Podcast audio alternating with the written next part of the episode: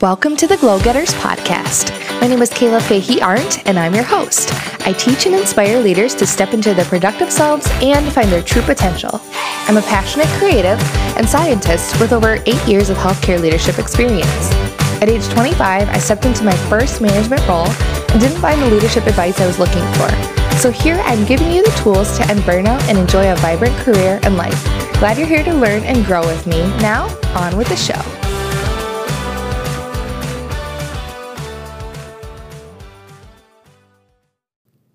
Hey everyone, thanks for watching. My name is Kayla and I help leaders improve their skills every single day, and today's episode of the Leadership Collaborative YouTube channel or Instagram video, or if you're listening on my podcast, the Glow Getters podcast, today we're going to be talking about how to be a proactive leader to kick off twenty twenty-one.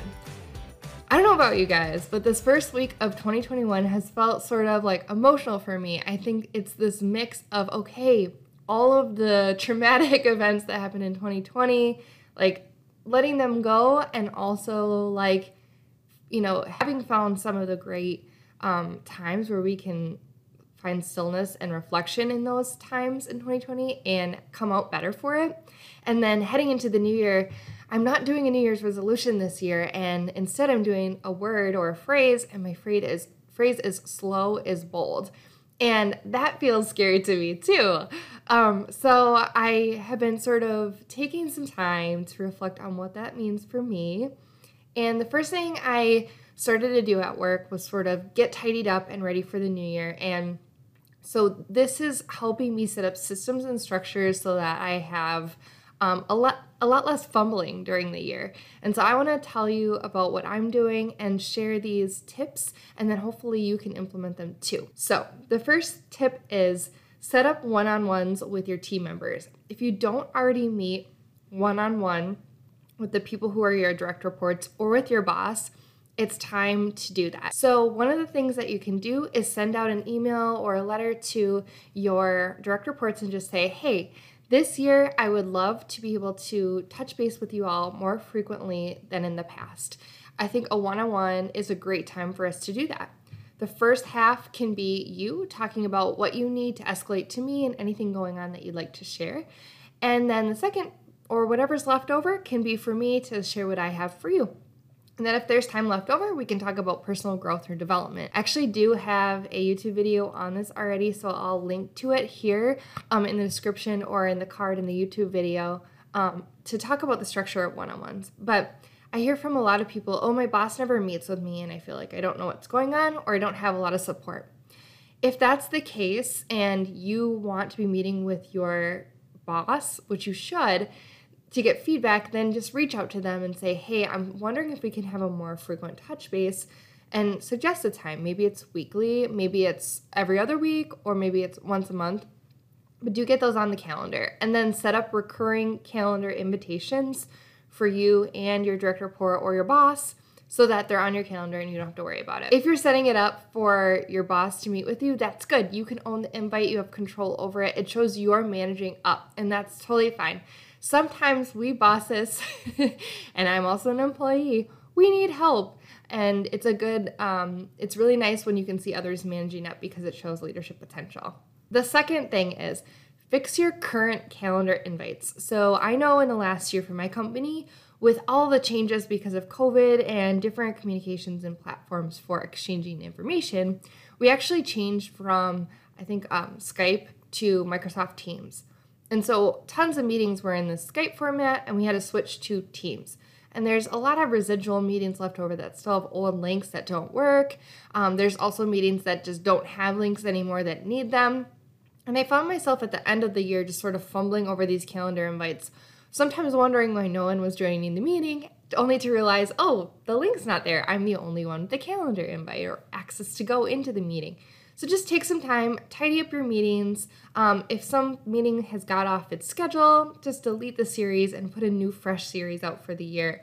And you're gonna feel so much better, a lot less fumbling at the top of meetings or at the end when you're trying to look for the next meeting. The next thing I wanna share with you is complete your performance reviews. So number one is get your review done and sent to your boss, whatever they require. And number two is complete the reviews for your direct reports. So this starts with you having shared your expectations with your direct reports, what you need and would like from them in order to do their review.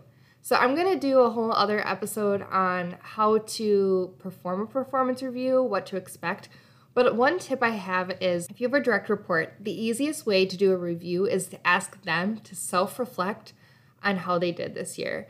So instead of you having to come up with, you know, so-and-so did this great and look back at everything, ask them to reflect on did they meet their goals, why or why not, and have them do a self-assessment.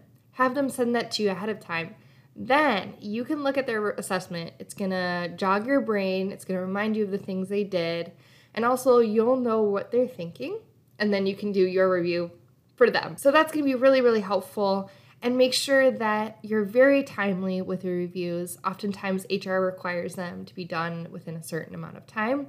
And I will say employees get really anxious when they don't know when they're having a meeting with their boss, because typically reviews also have to do with some sort of performance or incentivized pay for the next year. So make sure they're scheduled, they're on time, and keep it brief and light. thirty minutes would be probably the ideal amount of time to talk about how things went last year, and then maybe spring forward and talk about what we can do about the future. The next tip that I have for you is set new goals and identify your organization's strategic priorities. This is a tough one because as organizations, especially large ones, wrap up the previous year, they might not be done setting goals for the current year, even in January. It might take a couple months, which isn't ideal, especially if that means you only have three-fourths of the year left to accomplish those goals. But that's reality. So from the best of your abilities, based on the past, based on what you know today, try to get a sense of what those strategic priorities are going to be and start brainstorming with your team. You can even do this during your one-on-ones or during those reviews. You start saying, okay, here's what I think the current direction is going to be. Can you guys think of anything that might be aligned with those goals? And, you know, for my organization, a lot of things are staying the same because we're continuing our great work that we've done in twenty twenty. That's propelled us forward because of COVID into twenty twenty-one. And there's a lot of new things. We're going to be adding goals around equity and um, anti-racist policies. And so that's going to be really fun. Don't know what it looks like yet, but start just maybe even a back of the napkin list of the ideas you have. That way, when your team or your boss comes to you and says, what do we got? What are we thinking for goals? You're ready and you're not sort of scrambling. And that way you also don't commit to a goal that maybe you don't want to commit to. Um, the last tip that I have for you is to schedule your time off. So as leaders, oftentimes we're salaried, which means we don't typically have a P T O bank to take from. So what happens is they say, here are your days off. This is the number you have. If you take them, great. If you don't take them, whatever. And I think that leads to leader burnout if you don't take your days off because you feel like, oh, I've got to be here working. When really, taking the time off is going to make you a better leader. It's going to give you more energy to be here when you're here. So what I learned from a colleague last year is that she was like, okay, I have my twenty-one days plus the ten holidays or whatever it is. And she would go in her calendar and just already mark it off out of office. And even for herself, she would label them like one, two, three, four. So she knew how many days she had left. As a leader, oftentimes that's not really necessary. Just make sure that you're being honest with the time off that you have. Obviously you are, but make sure you schedule it. And just, you know, take some random Fridays off, take some random Mondays off, and then maybe your longer holidays. I know twenty twenty kind of shifted our mindsets because we couldn't really go anywhere or plan vacations. So I'm not sure what your vacation schedule looks like for twenty twenty-one, but do schedule those days off on your calendar so that you don't end up, you know, ending in the fourth quarter like, oh gosh, I'm so tired, but now they're doing the financial analysis for next year and it's really a bad time to take off. I hope those tips help. Make sure you have one-on-ones with your team scheduled for this year. Fix any calendar invites that have a little bit of bugs in them or aren't missing links or not set up correctly. Complete your performance reviews with your team and for yourself. Set new goals and identify your organization's strategic plans, and do schedule the time off that you have in your calendar proactively so you can take some time to rest. All right, guys, that was a nice short one today, but I just wanted to get those into your hands so you can take action on them right away. Let me know if these tips helped you. Comment on the video below or D M me on Instagram at Kayla Fahey Arndt. I want to hear from you. And all, as always, remember, I host the Leadership Collaborative on a community called Mighty Networks. It's a really awesome platform for other leaders to collaborate, for me to give you leadership coaching. And if you're interested in joining, click the link in the description below or in my bio, and you can learn more about how to enroll and how to get um, more connected with me. I would love to learn more about you. All right, don't forget to subscribe, and I'll see you with the next video or the next podcast episode. Take care. All right, that's it for today. Thank you so much for listening to the Glow Getters podcast. If you enjoyed this podcast, please give me a good rating and review. I would so much appreciate all the good feedback you have for me.